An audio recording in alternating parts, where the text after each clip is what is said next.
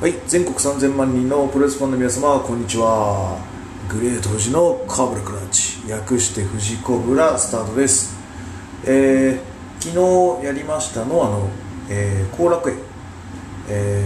ー、大会の、えーと、アベマ t v で配信されている動画を、えー一部見させていただきましたので、えー、とちょっとその感想を申し上げたいと思います。えー、とでその前に その前にでいいかな？はい。えー、と4月の19日。はい、えー私の所属するアマチュアプロレス団体健康プロレスが興行をやりの行います、えー、わらびレッスル武道館にて、えー12時より、えー試合開始でございます。まだマッチメイク詳しいことは言えないんですが一応ある程度確定しまして、えー、ともろもろ準備に入りたいと思います。えっ、とえー私の試合はちょっと珍しい、え組み合わせになると思っていますので、えーあえー皆様ちょっと、えーどうかな？うん。あのおそらくレスリングとしてはちょっとマニアックな方向な なるような気がするんですけども、えー別の要素で、はい。あのーいろいろカバーできると思いますので、あのこういうですねあの妄想であったりだとか、あのえー細かく、えーなんかいろいろ見てしまうような、えープロレスファンの方々には、えー、と健康プロレスは結構おすすめだと思います、えーなぜならば、えー、と平均年齢が高いです、えー私45ですけど、えー私は中真ん中ぐらいな感じのもので、えー、と上でいけば50今年で9来年還暦というですね、えーレスラーから、えーまあひいては30ぐらいか。でも最低でも30ぐらいなんで、えーやっぱり、えーちょっと平均年齢は高いですね。ということは見てるプロレスは、えー、と昭和のプロレスが多くございます、えー私は一応現代の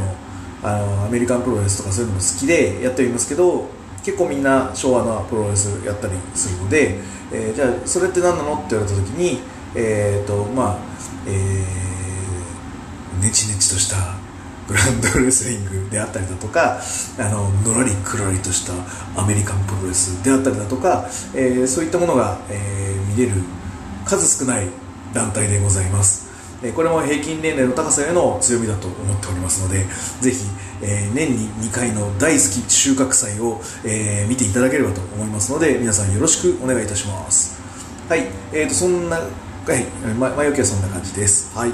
えーでは、えー、と言ってみましょう。えー、とまず最初の試合は、えー稲村正木民也組対、えー関本川上組の試合です。え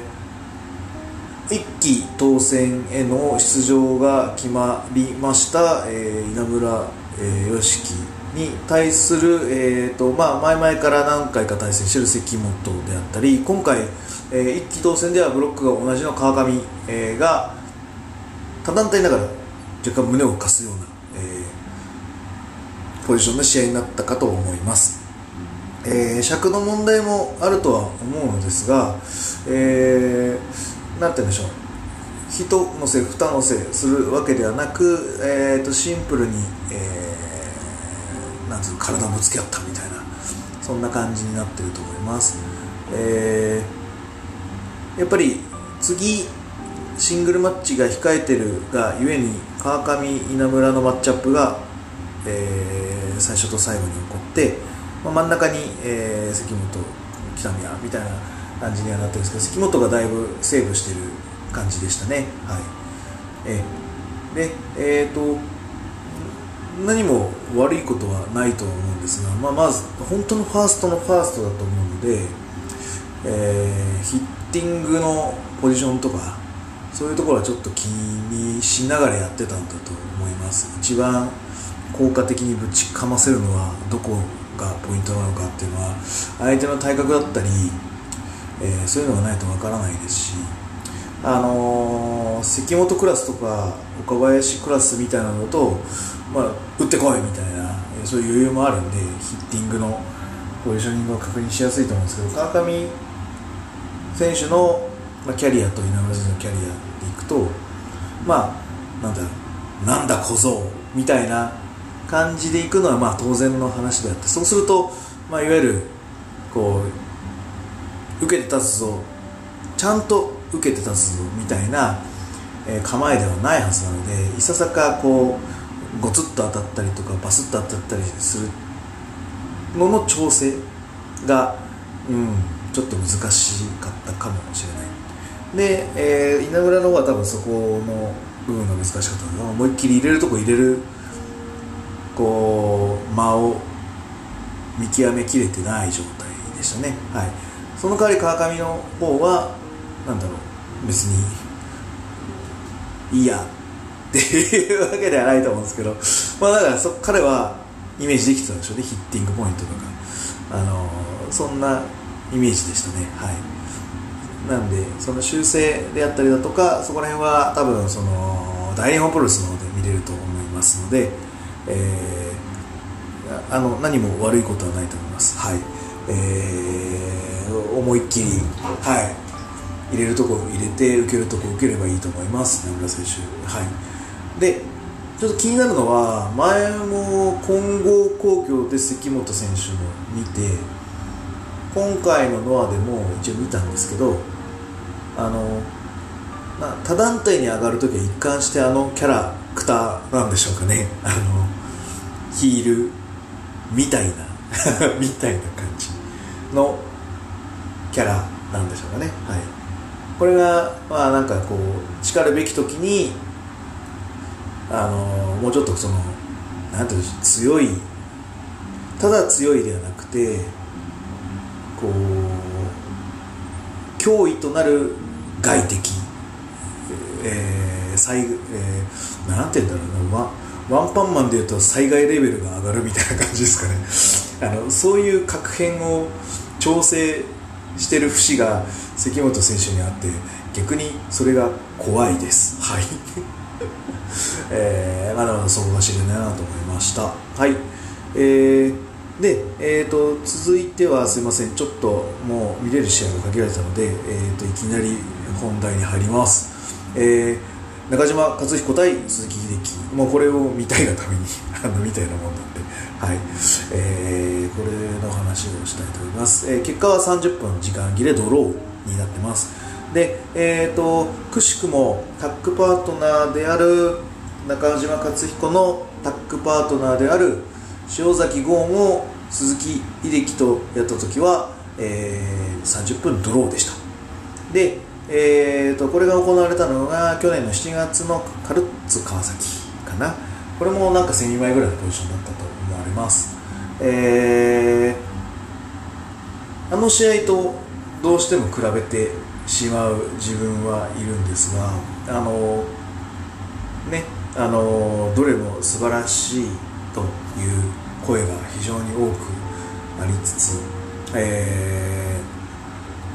ー、僕自身あの中島克彦のそこの知れなさがすごい意外な発見でいいのかな？はい。かつあやっぱり持ってんだこの他団体を渡り歩いてメジャー団体ノアまで行き着いた人間の実力っていうのはこういうことなんだと。新日本プロレスも経験してますしね健介オフィスのねあの基礎もやってるだろうしその中ででもやっぱりこのノアでしっかりとベースを作るものっていうのは中島和彦の中にはあったんだなと思ったので非常にななんつうの安心したという言い方が正しいのかな？はい。私あの中島克彦は2000何年だっけ12年だか13年かで DDT の両国かなんかに出た時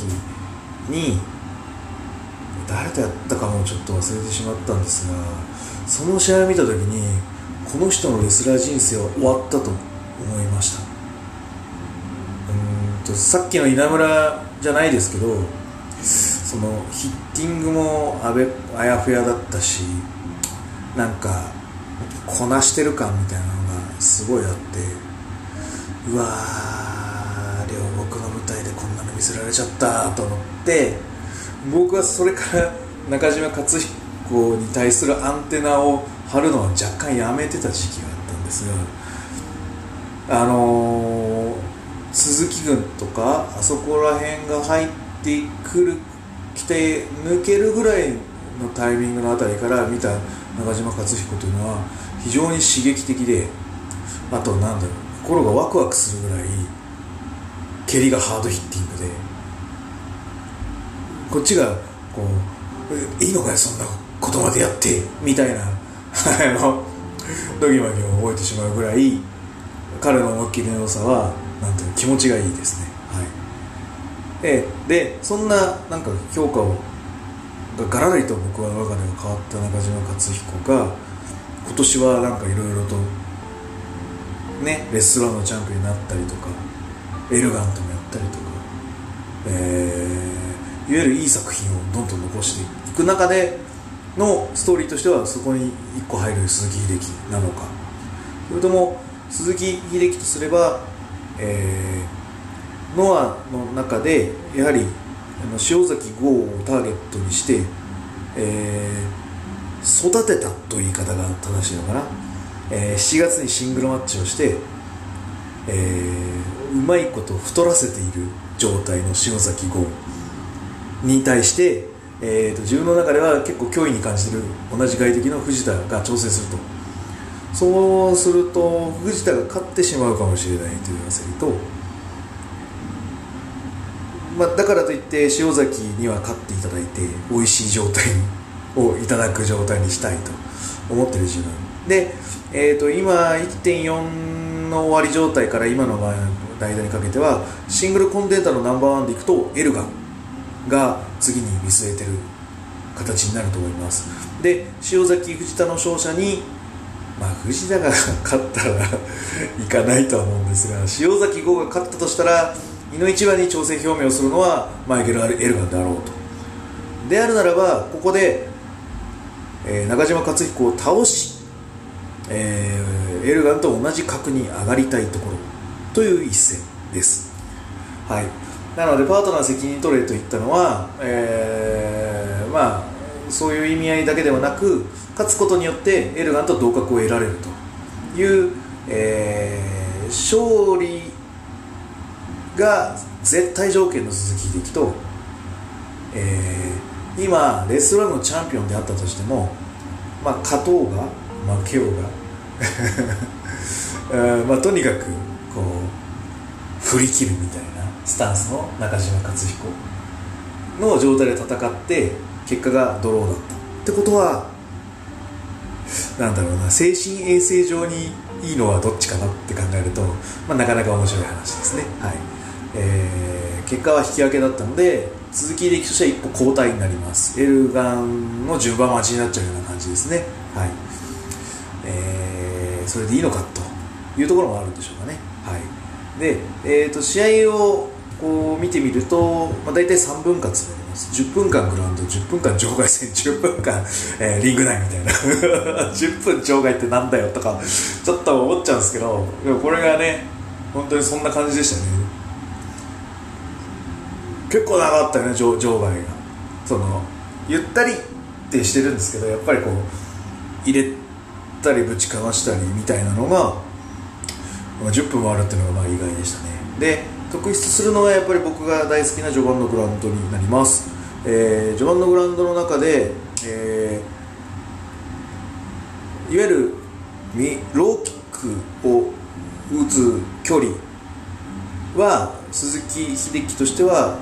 その距離にはいたくない。中距離にはいたくない。だから、えー、近づいていくスタンスを取りに行く。だからといって自分から仕掛けて、えー、組んでって取っていくということは実はあまりしなかった鈴木秀樹、えー、これが何でかなっていうところはちょっと聞いてみたいなと思いました。でもともとキャッチャーキャッチガン教わってる時はその、まあ、もちろん仕掛けはするんですけど相手の反応に対してあの順応していくというかこう相手の動きに反応していって、えーと、逃げ道を塞いでいくっていうところが、まあ、真髄という話を聞いてますので本当は中島克彦の動きに対してすかしたり、えー、まあ裏裏取ったりとか、嫌っていったりでしながら相手のリズムを崩していきたいところではあった。ただ自分から仕掛けて強制的に抑え込もうとしても、えー、パワーを使ってしまったりあるいはスタミナロスの原因になりかねない。で中島和彦のあの蹴りからして無尽蔵のスタミナがあるということはもう熟知していると。そうするとあの自分から仕掛けて自分からパワー勝負に持ち込んでいくともしかしたら削り合いになるかも。なのでローキックの場合まではいかないけど自分からは仕掛けないで相手に仕掛けさせたい。こんな感じのなんて言うんでしょう。うん。距離感が見えた気がしました。序盤のね取り合いに関して。本当いつも、えー、例えば塩崎豪戦のやつがどっかで上がってるのかな。見てみてもらえれば分かるんですが多分奥襟をすぐ取りに行ってると思います。それは、えーと、塩崎豪に対してグランドレスリングの、えー、いわゆるディフェンス力っていうのがそんなにないという分析のもともしくは、えーと、あの時はものすごく首を怪我してました。首を怪我してるがゆえに奥襟をつかまれてくると、まあ、いわゆる嫌だろうという、えー、戦略があったと思うので、えー、どんどんと多分密着した組に行ってる。と思います。で先に仕掛けに行ってると思います。ただこの今日の昨日の中島克彦戦に関しては近づいてるけど自分から組んだり自分から仕掛けたりはなかなかしようとしなかった。っていうところがはい。僕の中ではちょっとおおって思いました。はい。であともう一個すごく特徴的なのはガードポジションのところです。でえっ、ー、と鈴木秀樹がいわゆるガードポジションを攻める方で、えー、中島和彦は額になってる状態なんですけどこのガードポジションの、えー、位置位置でいいかな。中島克彦の足が膝が立っていたっていうところがすごく、えー、信頼関係というか駆け引きです。えーと、これなんでかというと、えー、ガードポジションに入ってる相手に対して本当に制圧したい場合でいけば、まあ、いわゆる、えー、下になってる人間は例えばボディシザーズで行こうとしたりとかあとは、えー、足で蹴って距離を取って離れようとしますのでまず足がバタバタ動かないように足を固定したい。なので、えーと相手の膝の上あたりに膝を立て肘を立ててロックしてで、えー、次に、えー、相手のどっちかの足を殺しにかかりたい。もしくは、えー、足を持って、えー、プロレス的に言うとまた先のようなものに行ったりとか、えー、逆片指固めのようなものに行ってもしくは裏返してあのバックを取りに行ったり。こういうのをえー、ガードポジションで返してもしくはその足を片足殺して、えー、今朝固めの方にこうサイサイドポジションの方に持っていきたい。本来であれば、えー、そういう感じで支配してコントロールさせていきたいところなんですが、えー、鈴木秀樹が長嶋克彦の膝を立てることを許しています。これは何かというと,、えーと、その後も同じ体勢になるんですけど、えーと蹴ってきてほしい。蹴ることを許しているポジションをあえて取ってます、まあ、いわゆるさばける自信があったんでしょうね。でエンターテインメントわゆる完全制覇をするのであればそういう殺し方ができるんですがあえて中島克彦に蹴りを打たせてもいいよという逃げ道を与えつつそこをさば、えー、くことによって相手の心を折りに行きたいという戦略があったと思います。ただ最初は中島克彦は行かなかったです。これはいやらしいです。多分そうしたいのかな。じゃあ行かないのが正解。っていうのは非常に正解。であり性格が悪いです。はい。あなんでね僕はあのシーンが実はまあ皆さんは何とも思わなかったんですけど僕は妄想が駆り立てられて一番ヒリヒリしました。であともう一個言いたいのはえっ、ー、となんだガブリガブリっていう言い方でいいのかな。こう刺した状態で、えー、四つに組むっていう言い方か。脇刺した脇を刺した。脇を刺した状態でロープブレイクした後に、えーと、ルーテーズがよくやる肘鉄を打つんですね。はい。でえっ、ー、とたまに鈴木さんやるんですけどそんなに頻繁にやるわけではないので左手が相手の左肩についた時におやるのかと思ってでバチコンって肘打ったんですけどえーと、中島和彦は聞いてねえぞみたいな感じですごいシュールでした。はい。えーとちょっと鈴木的的には残念って思ったかなと思いました。私があれだったらちょっとあれでちょっとショックというかしょんぼりしちゃいますね。はい、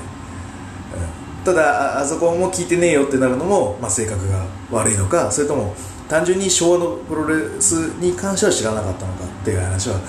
なんかちょっと気にはなるところです、はい。えー、序盤のグラウンドで気になるのはそんな感じ。で場外がめちゃくちゃ長くてめちゃくちゃ意地の張り合いでしたねと。で20分過ぎぐらいからもうリング内に入ってたと思いますがそこからねなんつうの打撃合戦もそうだしバチバチやり合ってたな。でえっ、ー、とやっぱこのミドルキックに対して、えー、鈴木秀樹は対処しきれてないという、えー、ダメージの置き方をしてましたし中島克彦の方も普通のエルボーは絶対こうなんて言うんでしょう弱さを見せないんだけど、えー、スマッシュエルボーに関してはやっぱりちょっと顎をかち上げられてるがゆえに、えー、だいぶダメージを食っていたというようなお互いにそこに関してはちょっとさばききれてないっていう、えー、余地を設けつつの攻防がすごく面白かったです。はい。かな？俺の中では。なんでえーと、残り3分ぐらいでもなんかめっちゃ余裕でいってるなんかこう失踪しないみたいなそんな感じのえー、そうそう走り出さないみたいなそういうなんていうなんか面白さがあったかなと思います、はい、非常に見てて楽しかったです、はい。えー、ぜひ塩崎豪戦とも比べてみてもらいたいと思います。えー、と試合の完成度はもちろん中島克彦の洗脳が僕は高いと思います、えーと、塩崎はあの時怪我してたし結構動きが、えー、うーんってもどかしいみたいなのもありましたしただなんだろうほっとけない試合っていうのは、まあ、ちの試合の方がほっとけないかなっていうのと鈴木秀樹はあれでなんて言うんでしょう。塩崎豪の格を上げて太らせてる状態を今保ってるということ。僕はこれがめちゃめちゃなんつうのかな価値があることだと思っているので、えー、なんだろう。もう比べながら話したいですね誰かと。という、えー、そんな試合ですね。はい。楽しかったです、はい、で、えーと、メインが、えーと、次やるんだよね今週。名古屋で、えー、ナショナルヘビー級戦、えー、杉浦と清宮がやって。でその次の次3.8、えー、横浜分隊で塩崎豪と藤田がいる。っていう形なので、えー、塩崎清宮組対、えー、杉浦藤田組という形でしたね。はい。でえっ、とあの藤田和幸がプロレスをするなんて僕10年前の自分に言っても絶対信じません。えっ、ー、と半年前の自分に言っても絶対信じません。でも今の自分はやっぱそういうこと考えると更新されてるんだなと思います。藤田和幸はプロレスをしてるぞと。でえっ、ー、とすごくリング下のセコンドの、えーと、野沢論外が、えー、的確な指示をちょいちょい出してる風でした、えー、まるで鉄人28号の翔太郎みたいな形で藤田を操ってるように見えました。ただあれすごい大事だと思います。セコンドの声は結構なんて言うんでしょう。声に耳に入るんですね。で結構それがパワーになったりとかあのー、そのように動いて結構成功したりするケースってやっぱりあるんでやっぱりあのロサン論外のセコンドワークは要注意ですね。だいぶ藤田の強さを引き上げてると思いますそのプロレス寄りに。はい。で、えまあ、杉浦もいつもの通りの 強さを見せてて。で塩崎はまああのチョップをね、まあ、の打ってるんだけどこう効いてない感じのあの藤田和之に、まあ、イラつくまではいかないですけどおっていう感じになってたと思います。でも中胸はどす黒く腫れ上がってて我慢してるんだなっていうのが分かるのでなんだろう。感情移入をまさか私が藤田和之に感情移入をしてしまうなんて。想像もできませんが確かに感情移入はあった。うん。ねあんだけのキャリアを持っても成長っていうのはすると思うので我々ももっと吸収しないといけませんね。はい。と思います。でえっ、ー、と僕清宮海斗の流れの中でえっ、ー、とえー、あそうだ。ちょっと特徴的なのが、えーとまあ、今こう若手のチャンピオンと呼ばれているメンツのシングルマッチをあの1月の今年の前半戦のやつを何回かこう大体動画で落ちてきたので見てます、えーと、例えば、えーと、大日本プロレスでいうと橋本大地が今チャンピオンで岡林選手とやった試合だったり、えー、宮原健人はジェイク・リー。を迎えおった三冠戦だったり、えー、でね1.4の、えー、塩崎清宮だったり。で、えーとまあ、今の、まあ、まあ若くはないのかもしれないですけど岡田と内藤の試合、えー、各団体の、まあ、いわゆるこのトップどころ、えー、今の団体の中心として推すべき人間のタイトルマッチを何試合か見ている中で気づいたことがあります。えー、清宮海斗が見せたい新しい景色のことです、えー、新しい景色とは何ぞやと言われた時に、えー、僕が、え思っていることは、え福沢諭吉の一万円札を透かしてみたら聖徳太子だったっていう、え僕そんな感じです、え今時までとはいかないけどもまあこう動きを取り入れて、えー、やっている清宮海斗ですが使う技のチョイスだったりとかの一部は結構スタンダードだったりオールドだったりしています。でえっ、ー、とあのワンターン終わった後にスリーパーに行く行為であるとかあとはこの去年の後半ぐらいからちょちょちょっと感じてた。そして1.4と,、えー、と1.5そして今回混合工業をそうだ1.4、1.5で今の試合っていう感じで清宮海斗を見ている中のリズムの作り方が、えー、天竜長州より前のプロレス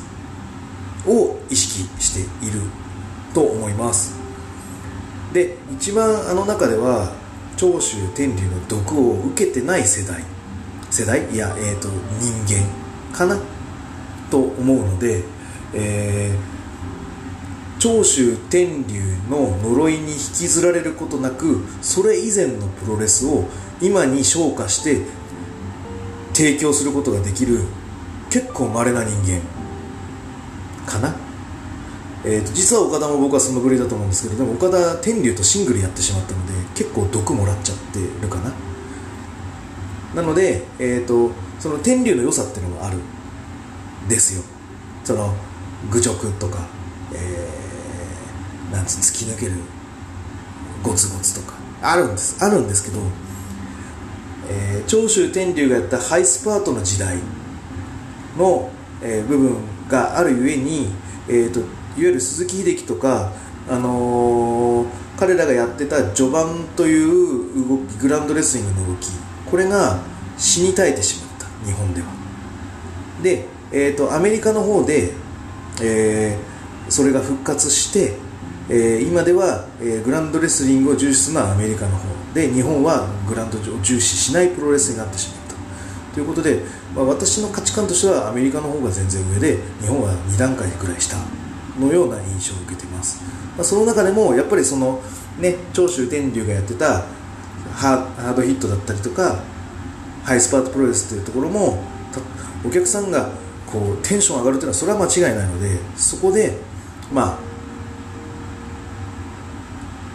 バランスをとってると言い方が変かな。なんだけど本来であればレスリングもあってそういうのもあってが嬉しいかな。と思ってて清宮海斗は多分その長州天竜以前のドリーとかジャンボ鶴田とか、えーまあ、いわゆる NWA 的なリズムを現代に変換して持ってきて新しいプロレスとして認知させたいんじゃないかなと思ってます。のでえっ、ー、とそう 諭吉を透かしたら聖徳太子というそういうことですね。いわゆる現代プロレスという形で見,、えーと、見てるつもりだったら実は裏で NWA だったみたいな、うん、なんかそんな気がします。なのでえっ、ー、となんか去年やったカルッツとかの中島克彦の前は全然押せなかったんですけどあれは初見だったんでな、ね、流れを見てくる中ではちょっとそういうオールディを大切にしている節が感じたので、えー、清宮海斗はこれからも押していきたいなと思いました。はい。えで、えーと、最後は藤田がスリーパーで勝った。感じか。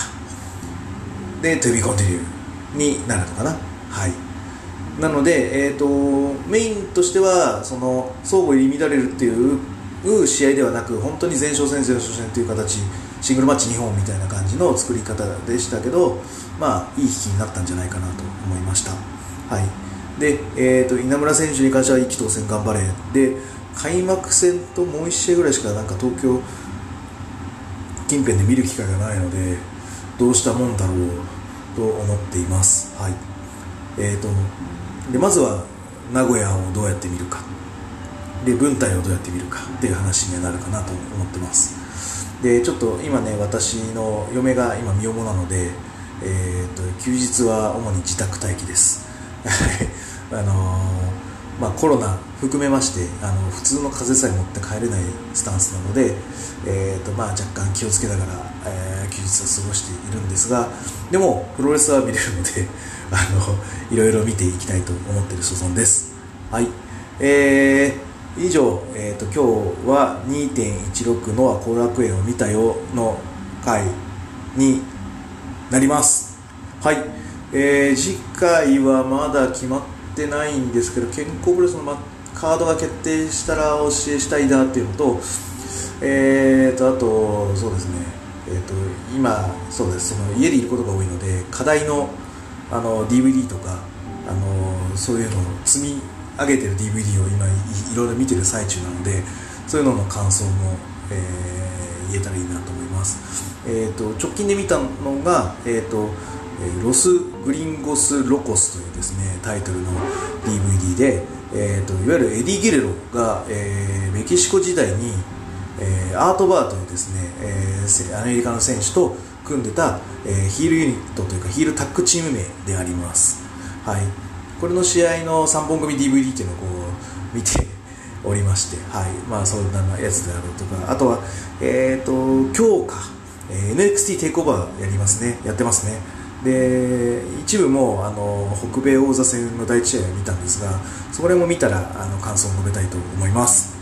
はい。では、えー、そんな感じで今日は終わります。では全国3000万人のプロレスファンの皆様ごきげんよう。さようなら。